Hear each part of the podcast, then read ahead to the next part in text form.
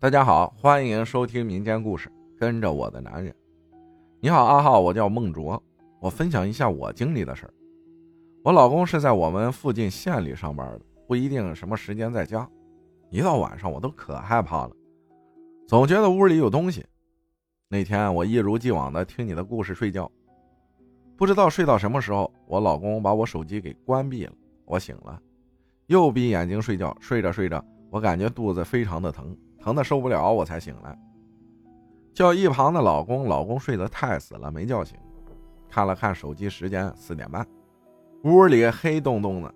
我找遥控器开灯，摸了几下没找到，就拿着手机打开手机，迷迷瞪瞪穿好睡衣睡裤，穿着鞋子下来。我在楼上住，我家楼梯在外边。我穿好鞋子出来，快速的下楼去上厕所。上好厕所出来，回到屋里。我还专门看了看手机时间，正好是凌晨四点四十。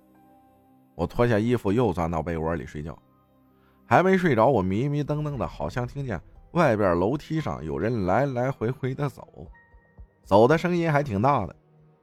走着走着也不回屋里，想着想着我又睡着了。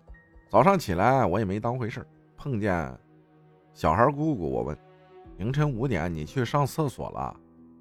还在楼梯上来来回回的走，声音可大了。小孩姑姑说没有啊。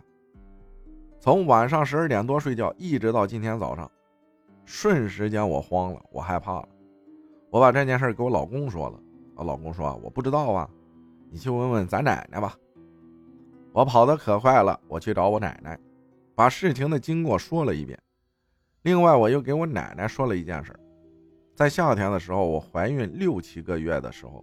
在楼上屋里开空调、拉窗帘睡觉，不知道睡到什么时候，我发现脑子是清醒的，但是眼睛睁不开。我还能看见屋里水壶架上的温度，就是睁不开眼睛。这时我看见有个男人在我眼前走来走去，不知道是谁，看不清楚脸，脸是模糊的。说是我老公吧，但又不是；说不是我老公吧，我也不知道是谁。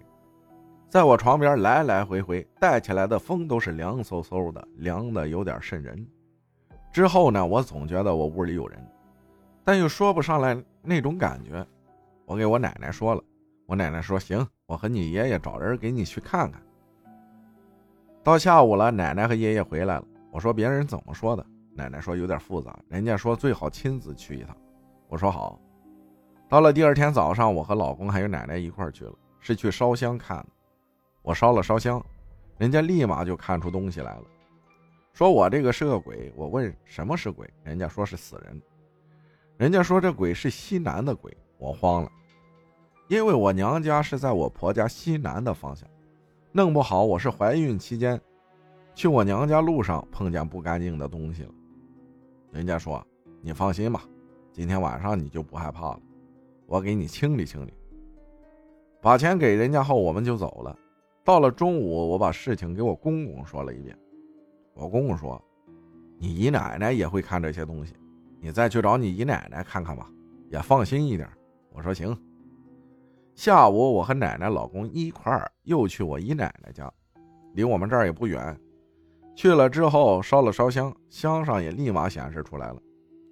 我把之前看见过这个男的的事儿给姨奶奶说了。我问这个男的的事儿是不是真的？姨奶奶说是，而且这个人跟着你时间不短了。我说对，是在去年夏天的时候。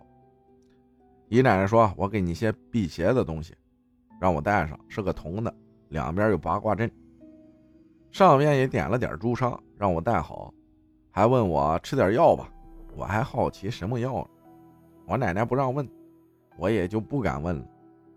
只见姨奶奶拿着纸在箱上晃来晃去的，不一会儿。”就看见有东西在纸上出现了，一共三次。